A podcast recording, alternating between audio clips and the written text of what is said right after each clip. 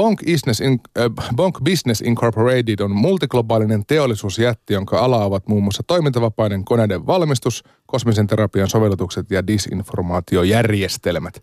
Garumista se kaikki lähti. Bonkin suvun teollisuusdynastian isä oivalsi annevisöljyn soveltuvan sitkaan ominaisuudensa ansiosta teollisuuskoneiden voiteluaineeksi. Tervetuloa lähetykseen Bonkin isät, kuvataiteilija Alvar Gullikseen ja ohjaaja, tuottaja, käsikirjoittaja Richard Stanley. Kiitos. Good day. Kuulostako se nyt suurin piirtein oikealta tuo mun alustus, kun puhutaan Bonkista? Uh, it's up to you. Se on, se on oma päätös.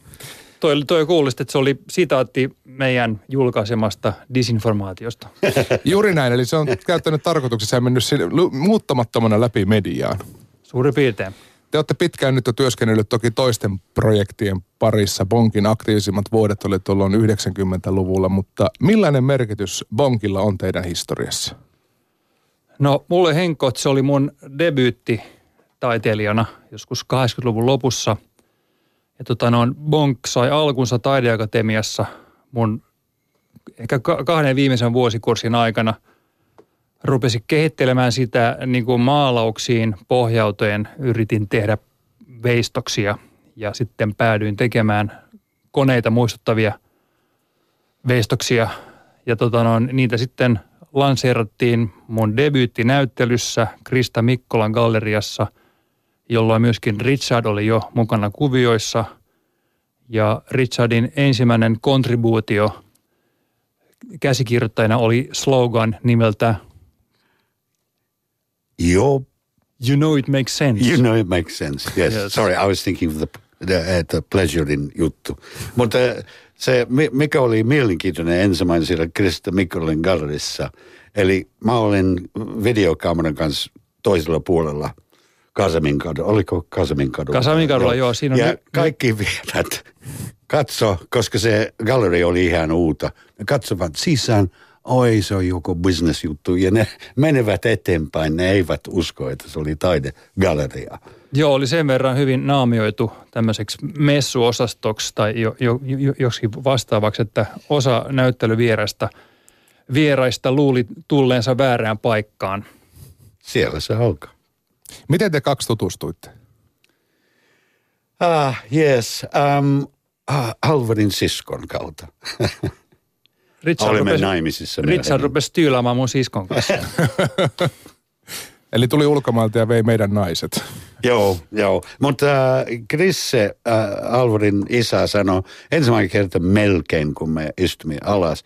Hän sanoi, että tiedässä, että se ruotsinkielisiä on, on geneettisesti vähän semmoinen tiukka, tarvitsee vähän mongroli, vertaa nyt, että ja kun mun tyttöystävän isä sanoi näin, että tarvitsisi geneettinen muutos perheessä. Se oli vähän iso responsibility. Mutta mulla on nyt kaksi uskomaton tyttöjä. Eli erilainen siitosori. Joo. Tulit ja rikastutit geenipoolia. ketä muita saatiin mukaan sitten tähän, kun Bonk rupesi kasvamaan Alvar sun ideasta vähän isommaksi? No oikeastaan ihan jo alkuvaiheessa niin oli mukana valokuvia Magnus Wexström ja sitten min, kun alettiin suunnittelemaan tämmöistä vähän isompaa näyttelyä, mikä oli Bonkin satavuotisjuhlanäyttely Porin, taidemu, Porin taidemuseoon, niin, niin siinä vaiheessa tuli ajankohtaiseksi ö, etsiä joku, joka pystyy mua paremmin rakentamaan ö, härveleitä, mitkä näyttää, että ne olisi sata vuotta – vanhoja. Eli tämä tämmöinen niin historiallinen näyttelykonsepti tosikin kaipasi vähän niin kuin parempaa tämmöistä niin kuin valmistustaitoa, mikä mun, mun semmoinen oma, oma lähtökohta oli, oli lähinnä semmoinen, öö, mitä nyt sanon, ready-made komponenteista tehtyjä härveleitä. Eli mä en hirveästi itse valmistanut mitään komponentteja, mä lähinnä – kasasin olemassa olevista tavaroista semmoisia niin pölynimorin näköisiä juttuja, mutta tämä idea niin kuin ulottaa tätä konseptia historiallisesti taaksepäin, niin vaati vähän niin kuin parempaa käsityön taitoa ja sitä varten sitten niin onneksi törmäsin henkilön nimeltä Henrik Helpiö, tämmöinen käsityöläinen ö, uudesta kaupungista. Yksi käsityöläinen. Ni, nimenomaan joo, kyllä. Yksikätinen käsityöläinen, joka on äärimmäisen taitava, niin, niin hän sitten alkoi, tai me alettiin yhdessä suunnittelemaan tällaisia vanhan näköisiä vempaimia, mitkä oli tehty vanhoista komponenteista ja toisenkin tämmöistä niin kuin puun, puun ja metallin kä- käsittely ja sitten se, että nämä koneet saatiin näyttämään aidosti vanhoilta, niin, niin se oli nimenomaan Henrikin tämmöistä, Henrikin tietotaitoa tarvittiin siihen. Mutta se, se oli mielenkiintoinen, koska mä en tiedä, että se oli sen aikana, kun sä puhut Henrikin kanssa. Mä etsin semmoinen, meillä oli alkuperäinen idea, että Bonk oli jossain pääsiäissaarilla tai joku saari. Meillä on aina kiinnostunut saaria. Ja mä menen, ja sitten me päätettiin, ehkä se olisi parempi, että se on Suomi. Mä otin se iso kartta ja mä menen alas Vaasasta, katso kaikki saaret ja niin pois. Ja sitten mä tulen Pyhämaa, Holy Island. Uh, mikä se on uh, ruotsiksi? Uh, Mä en tiedä, mikä se on ruotsiksi. Okay. Mutta... Helgo, Helgoland ehkä. Anyway, mm. ja siellä oli uhrin kirkko. Ja mä laitin, tämä on just sopiva juttu. Ja sitten kun sä sanot, että Henrik oli uusikaupunkilainen ja Pyhämaa, se oli, se oli synchronicity juttu, että se on pakko olla hyvä, että Henrik oli mukaan. Niin joo, se oli vaan niin kuin, sanotaanko yksi monista tämmöisistä niin kuin – hyvistä yhteensattumista tämän projektin aikana. Vielä tuosta, että ketkä tuli mukaan tähän tiimiin, sitten valokuvaajat Olli Lehtinen ja Magnus Armanov. Ja tota noin niin, tämän Bonk, Bonkin, niin kuin sanotaanko Bonk-näyttelyn peruskonsepti on, on ehkä se, että on tietynlainen härveli tai härveleitä, jotka näyttää, että ne on eri aikakausilta ja sitten on seinillä valokuvia, missä samat härvelit on niin kuin kuvassa, mikä näyttää, että se on tyyliin sata vuotta vanha. Ja siitä tulee semmoinen tietty niin kuin aika, aikahyppäys. Joo, se yrityshistoriikki oikeastaan. Joo, se oli se alkuperäinen idea. Alströmin ja muut Konen ja kaikki. Silloin kaikki firmat, sata vuotta, sata vuotta vanha, tai 75-vuotias sitten tekee kirja, missä on kaikki, koko firman historia, perhe ja niin poispäin. Se oli oikeastaan yksi inspiraatio tässä bonkin jo, kehittäminen. Joo, nimenomaan. Mä, mä muistan, että mä kiersin antikvariaatteja ja keräsin suomalaisten yritysten historiikkeja. Ja sitten niitä alettiin plaraamaan ja otettiin mallia. Ja myöskin eh, niin kuin mainosten suunnittelu ja koko tämän niin kuin fiktiivisen korporaation tämmöinen kehittäminen, niin, niin se oli mulle semmoista eräänlaista niin kuin cargo cultia, että tavallaan niin kuin taiteilijana mä en hirveästi niin kuin tiennyt bisneksestä. Richard tietää sitä paljon enemmän. Mulle olisi ollut enemmänkin semmoista, että tutkii asioita ja ottaa niistä mallia tietämättä niin kuin sen enempää, miten nämä asiat toimii. Että tavallaan semmoista... Mut mä, mä muistan, että sä sanot, koska silloin oli Illustrator ykkönen tai jotain. Ja sä sanot, että nämä vanha, vanhat mainokset, mikä oli tehty siellä mustalla inkillä ja mustalla ja, ja valkoinen ja, ja kynät ja niin poispäin. Kun se oli tietokone edessä, se oli niin vaikea sulle pääset takaisin – koska se oli niin monta mahdollisuuksia. Paitsi se oli Illu, Illustrator 1, mutta versio 1, mutta mä muistan, kun sä sanot näin, että... No tietenkin olisi... y- yksi haaste oli se, että kun piti konsoida tällaisia mainosreklaameja, mitkä näyttää, että ne on vanhoja, niin, niin tämmöisellä niin kuin desktop publishingilla, niin, niin, niin niissä tulee liian siistejä. Mm. Käsityön jälkeen ei näy enää samalla Joo. tavalla. Nimenomaan, että siihen sitten keksittiin erilaisia patinointikeinoja ja niin kuin silleen, että kopioi ja ottaa niin kuin kopion kopiota tarpeeksi monta kertaa, niin, niin tulee semmoista hyvää rosoa ja sitten myöskin kaataa teetä ja Teetä on aina hyvä. kokista ja muuta. ja mikä oli Richard sun osuus tämän ponkin syntymisessä sitten? Ähm, se oli enemmän tämä konsepti alun kanssa, mutta meillä ei ole ikinä semmoinen iso suunnittelu, että se vaan mene niin kauan, kun meillä oli hauskaa keksiä uusia juttuja. Ja mikä Bonk merkitsi minulle, on, on, että mulla on tavannut niin kovia ihmisiä ympäri Eurooppaa ja Amerikassa, mikä on sellaisia ihmisiä, kuka tykkää bonk ja u, uusi semmoinen myös business-ajatuksia. Siellä, siellä uh, professor Pierre Jouet de Montou uh, Stockholmin yliopistossa economical. Hän haluaa, että bonk oli, hän otti se yliopiston, että se oli um, leikki mitä hänen oppilaita voi, voi tutkia. Mutta hänen kautta mä olen tavannut myös moni ihmisiä ja se vielä vaikuttaa mun työelämä tänään. Mm. Se saattaa ulkopuolesta vaikuttaa leikiltä, mutta kuinka tosissaan bonkkia silloin kiivaimpina vuosina tehtiin? Well, mikä on fiktio? I mean, se on vaan fiktio. Mm. Se pitää jonkun luoda kuitenkin. Joo, joo, joo. No Mutta kumminkin niin kuin taideprojektina, niin, niin sitä piti kumminkin tehdä tosissaan, jotta siitä olisi tullut vakuuttava ja hyvin joo, joo. valmistettu. Mm. Et ihan niin kuin mitä tahansa projektia tai vaikka olisikin joku hupinäytelmä, niin sitäkin pitää tehdä silleen tosissaan, että siitä tulee hyvä ja vakuuttava. Niin kyllä sitä tehtiin ihan niin kuin kunnolla ja tosissamme ja, ja tosi paljon töitä oli, oli tämän homman kehittämisessä tehtiin niin kuin ihan valtavasti töitä. Varsinkin se Bonkin satavuotisnäyttely Porin taidemuisossa oli ihan niin kuin tajuton rutistus. Joo, ja sitten kaikki kuvat eh, ei ole mitä, on, on vaan yksi kuva on shopattu, photoshopattu.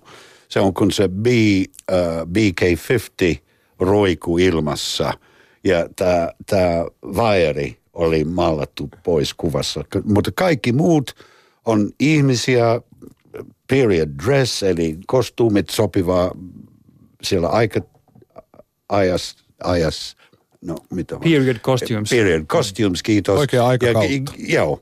Ja myös, että äh, Henrikin koneita on uskomaton, koska ne ovat yhtä ano, anokristinen, anachronistic. Eli kaik, joka ikinen ruuvi on sen ajalta, tai ei myöhemmin kuin se kone. Ja myös hän käytti se sama tekniikka, puu, metallitekniikka, kuin se alkuperäinen ö, aika tai vuosi, mitä meillä oli keksinyt. Niin yhtenä on... esimerkkinä on vaikkapa ruuvit, että jos on kone, joka on tietyltä aikakaudelta, jolloin ei ollut ristipääruuveja, niin ei ollut ristipääruuveja myöskään ainakaan missään näkyvissä. Että eikä sitten jossain niin kuin pohjan alla missään, jossain semmoisessa paikassa, missä sillä ei ole mitään väliä, mutta kaikki tämmöiset detskut tuli olennaisia. Ja, ja se on se, se hyvä, että kaikki tuo erilaisia skillit tähän projektiin, onko se valokuva tai rakennus tai, tai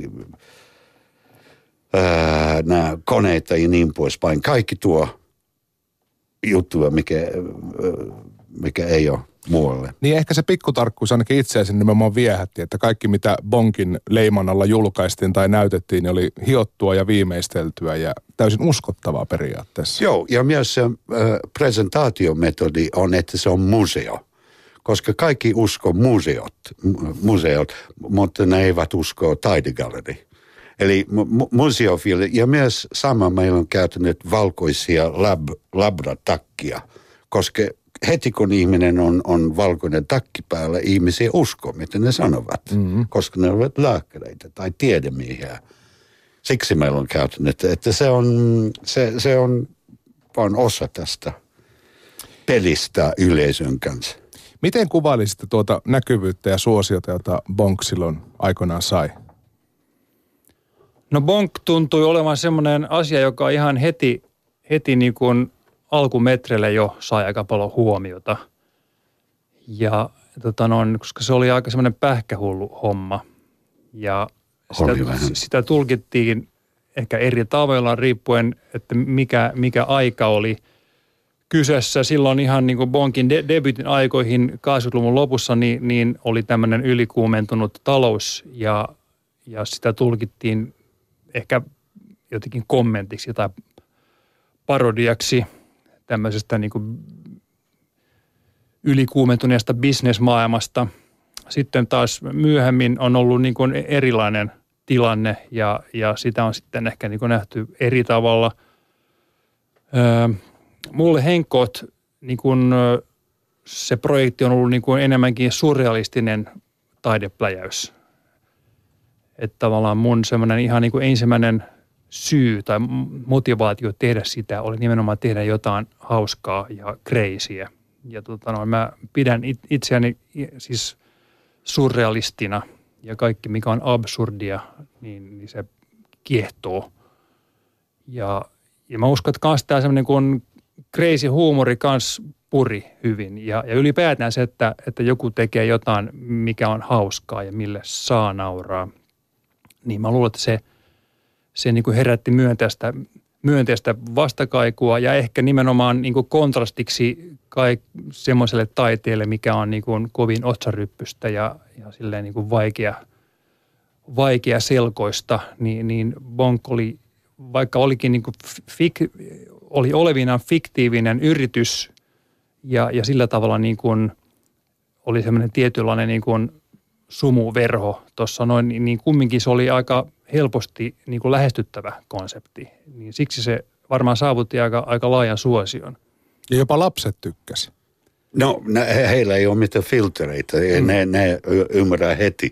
Meillä oli uh, Washingtonissa uh, suomalainen uh, suurlähetys, aika iso juttu. Ja nämä spin-doktorit ja, ja fiksu en sano näin, BS-ihmisiä, menee ympäri ja ei ymmärrä mitä, mutta nämä Daughters of the Revolution, vanhat rouvat, tulee meille sillä aviaisille ja sanoo, että tämä oli niin hauska, mä olen vähän kostia tässä, että mä olen naura niin, niin paljon. Ja, se, ja myös muista, kun meillä oli Siljalainissa, se oli meidän yleisö siellä auditoriossa, oli suomalaisia PR-ihmisiä. Ja normaali silloin meidän seminaarit alkaa ja kestää 50 minuuttia, kun joku taju, että tämä ei ole totta ja alkaa naurata. Mutta nämä pr oli nämä flappadit ja kynät esiin ja ne kirjoittaa kai, mutta ei mitään nauru tule. Se oli, se oli fell a little bit flat. Niin, mutta, se, mutta lapset, ne, ne, ne huo, tiedä heti. Niin ja sitten oli myös äh, aika mielenkiintoisia reaktioita. Tuli niinku semmoista palautetta näyttelyssä, että joku koki niinku nostalgiaa, koska se oli, niinku, se oli, oli näkeminä meidän näyttelyssä jonkun koneen, mitä hän oli nähnyt lapsuudessaan ja – ja se niin kuin herätti nostalgisia fiiliksiä ja, ja jotain semmoista. En, ennen vanha oli kyllä koneet niin hienosti tehty. Ja oli äh, Porissa äh, yksi amerikkalainen, kuka kiertää ympäri ja sitten hän tulee takaisin ja siellä oli jo, joku ihminen, museon ihminen ja hän sanoi, että don't you realize this is a fake? Mutta amerikkalaisia ironia ei, ei ihan sovi yhteen kieltämättä mulla tuli jossain vaiheessa mieleen näin mummolla vanha 50-luvun tai 60-luvun pölyimuri. Ja mä että hei toi on ihan bonkkia. Oliko se Alvaro joku semmoinen aikakausi tai ylipäätään, mikä innotti tuommoinen 50-lukulainen muotokieli? No joo, kyllä toi 50-luvun mu- muotokieli on ehkä mun niin kuin suosikkikausia. Noin niin kuin designilta. Se on jotenkin niin absurdia, että pitää jossain niin kuin pölynimurissa tai missä vaan olla aerodynaamista yeah. suunnittelua. Kyllä, ja kromiosia. Nimenomaan. Joo.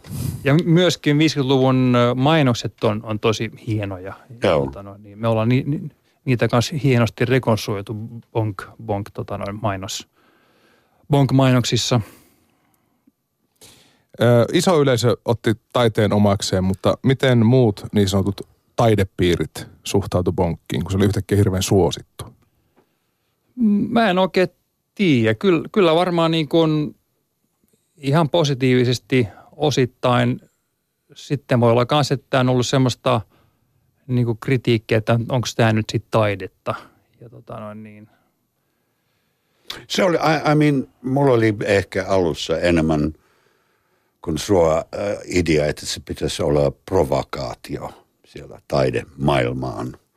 Ja olin just Timothyn kanssa kirjoittanut tämä sarja How Art Works, kuinka se gallery systemi toimii ja niin poispäin. Että mulla oli enemmän, että se pitäisi olla provokaatio, mutta oikeastaan se ei toiminut.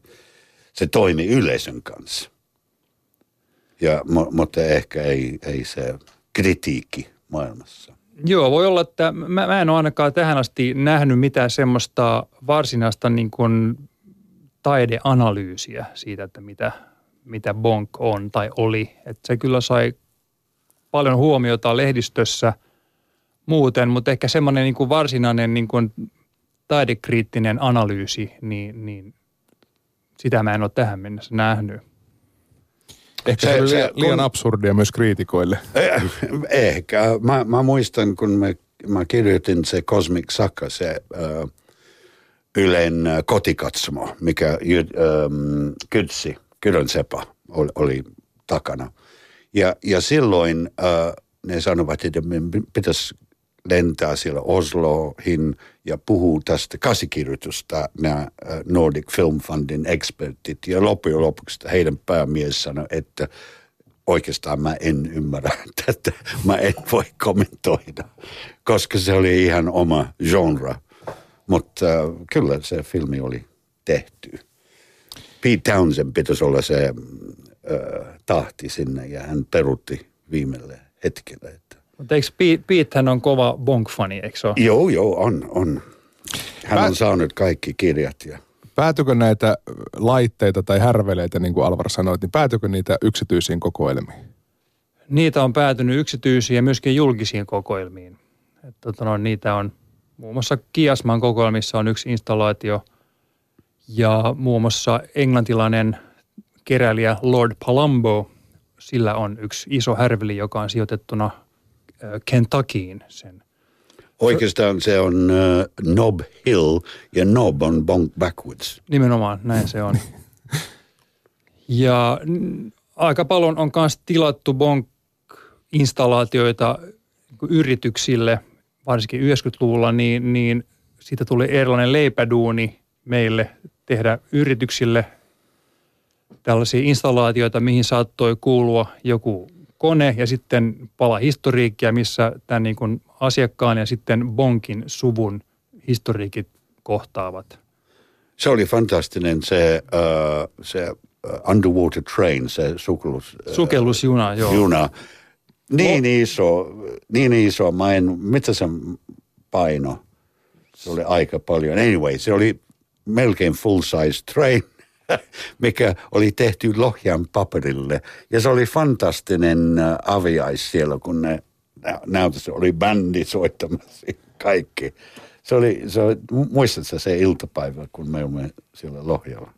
O- oli yleensä semmoinen niin kuin, aika juhlava tunnelma ja nämä installaatiot, kuten tämä Lohjan paperin 90-vuotisjuhliin tilattu homma, mistä Richard puhui, ja myöskin muut tällaiset yritysten tilaamat installaatiot oli, liittyy aika usein niin kuin jonkun y- yrityksen niin kuin 100-vuotis- tai 50-vuotis juhliin. Tai jotain Sama kuin nämä kirjat. Missä mm.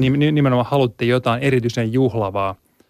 Ja tota noin niin, tämmöiset paljastustilaisuudet, ne oli usein aika semmoisia niin hauskoja, hauskoja ja myöskin jonkun verran absurdeja niin tilaisuuksia – se, se, mitä mä muistan aina, on Tukholmassa, siellä kulttuur, kulttuurhuusetissa, oli yksi nainen ja hän itki siellä joku, joku bonk äh, koneen edessä. Ja mä luulen, että se oli jotain vika. Mä kysyttiin englanniksi, e, että, että mitä, onko kaikki ok? Tuonko henkilökunta. Hän sanoi, no, hän itki vaan, että se oli niin onnellinen, että tämän tyyppinen juttu voi vielä tehdä, koska se merkitsee, että elämä on vielä optimistinen. ja mä olen aina muista, koska se on se your pleasure is our business on, on meidän uh, yksi slogan, mikä mä olen käytänyt.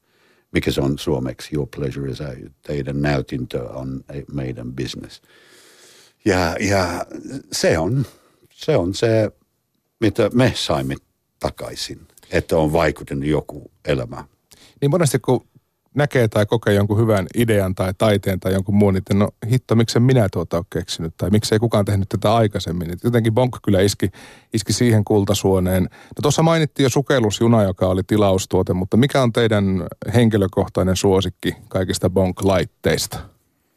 Oi. Mun henkilökohtainen suosikki on kyllä semmoinen, jonka kyljessä lukee venäläisillä kirjaimilla bonk, eli bohk, hmm. joka on semmoinen kanssa aika massiivinen kolme tonnia painava laite, joka kulkee junakiskoilla, joka on just tämä äsken mainittu ö, Palambo. Lord Palambon kokoelmiin päätynyt härveli. Mites Richard? Öö, mä luulen oikeastaan se on Alva Gulliksen rakentaman Cosmic, Cosmic Therapy Unit. Muista, se on se, se valkoinen, missä oli tehty. Öö, koska A, se tarina mun mielestäni aika hyvä. Se graafinen ilme sen ympäri oli kiva. Ja sitten mä muistan aina Pekko äh, siellä oliko hän Dröppeldorf silloin, kun esitti Hän oli jo professori Dröppeldorf, joka esitteli tätä laitetta Ole ja elä messuilla joskus 92. Ja tota no, siellä yleisö sai kokeilla tätä konetta ja se oli tämmöinen kosmisen terapian hoitolaite, mikä selvästi toimi, koska ihmiset, jotka istahti siihen, niin ne koki eräänlaisia – Joo, asioita. Ja, ja joku saksalaisfirma äh, naapurissa standissa haluaa ostaa oikeudet, koska hän näki, kuinka onnellisia ihmisiä oli, kun ne istu Cosmic Therapy, toi Cosmic Therapy koneessa. Oliko tämä osa teidän omaa huumoria ja tavallaan sitä performanssia se, että ihan heti ei kerrottu mistä on kyse, vaan mentiin juurikin ns. oikeille messuille esittelemään? Nimenomaan joo. Kyllä tota no, niin, ei haluttu etukäteen mitenkään mainostaa, että tämä nyt on feikkiä tai, tai silleen. Joo, I, I mean, ihmisiä tajuu, miten ne tajuu. Usein Bryssel, Brysselissä äh, mä katsottiin, kun perhe tulee sisään, ne eivät ymmärrä mitään, ja sitten ne lukee nopeasti kolme planssia, katso koneet, lue planssia, ja sitten ne tulevat kolmas planssi tai neljäs, ja – ei, ei, ei, ei. Ja sitten koko perhe menee alukseen ja, ja ä, alussa ja, ja sitten lukee tarkkaan nämä, planssit, että voi seurata se, se tarina. Bonkin tarina ja historiaa voi tutustua siis uudessa kaupungissa, jossa on tämä pysyvä Bonk Dynamo Center, mutta tänä kesänä myös täällä Helsingissä pääsee syyskuun 11. päivään asti tutustumaan näyttelyyn, niin Millaisen näyttelyn tällä kertaa Bonkista kasasitte? Se on tämmöinen retrospektiivi. Siinä on aika hyvä kattaus Bonkin härveleitä eri aikakausilta ja valokuvia, tekstejä, grafiikkaa. Tota non, aika pitkälle perustuu siihen näyttelyyn, mikä 90-luvulla kiersi sekä Suomessa että ulkomailla – mutta on myös äh, pari koneita, mikä ei ole nähnyt aikaisemmin, se Odomaster, missä minä en ole nähnyt se kone itse.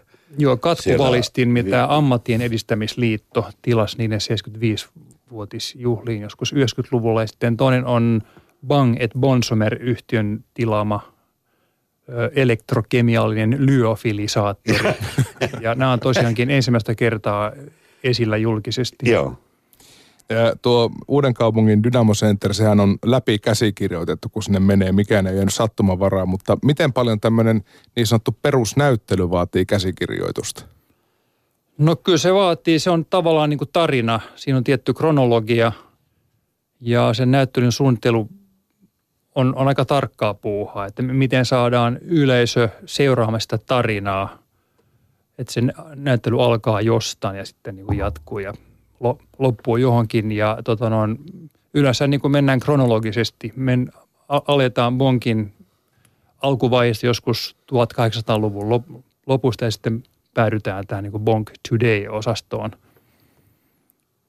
Missä vaiheessa Bonk päätyy tavallaan siksi tuotteeksi, että se alun perin lähti parodioimaan, eli missä vaiheessa Bonkin historia, siis tämän taideprojektin historia kirjoitetaan historiikiksi? Joo, se, se on vielä tekemättä. tota noin, niin, se on tavallaan niin kuin tarina itsessään. Ja ihan mielenkiintoinen sellainen. Se minusta kertoo prosessista, kertoo niin kuin taiteellisesta prosessista, mistä joku projekti saa alkunsa ja miten yksi asia johtaa toiseen. Ja sitten myöskin on aika paljon kyse siitä, että oikeat ihmiset kohtaavat. Et se on ollut tämmöinen, tämmöisiä onnenpotkuja, että törmäsin Richardin ja tutustuin Magnus Wexströmiin, tutustuin Henrik Helpiöön ja – Shappe. Sharmanov ja tota noin, niin Olli Lehtinen ja kaikki muut, jotka on vaikuttanut tähän projektiin, niin, niin se on ollut semmoista aikamoista synkro, synkroniaa ja, ja tota noin, niin Henkko, mua aina kiinnostaa taiteellisessa prosessissa nimenomaan prosessi itse, M- miten joku, miten yksi asia johtaa toiseen ja siinä on aika usein niin kuin sattuma pelissä ja tämmöiset niin kuin odottamattomat sattumat mua kiinnostaa erityisen paljon – ja myös, että et, pitäisi sanoa, että satoja ihmisiä on autunut siellä matkan varrella olla kuvas, kovis, kuvissa tai filmissä tai jotain. Mitä suurin osa oli vain hauska, että ne ovat, voi olla mukaan. Ne ovat sanoneet minulle näin, mutta... Kyllä siinä tarinan ainekset on kasassa. Alvar Kuliksen ja Richard Stanley, kiitos kun pääsitte käymään puheen iltapäivässä ja oikein hyvää kesän jatkoa teille. Anteeksi, että mä puhun kuin estelainen hevonen. Ei se mitään.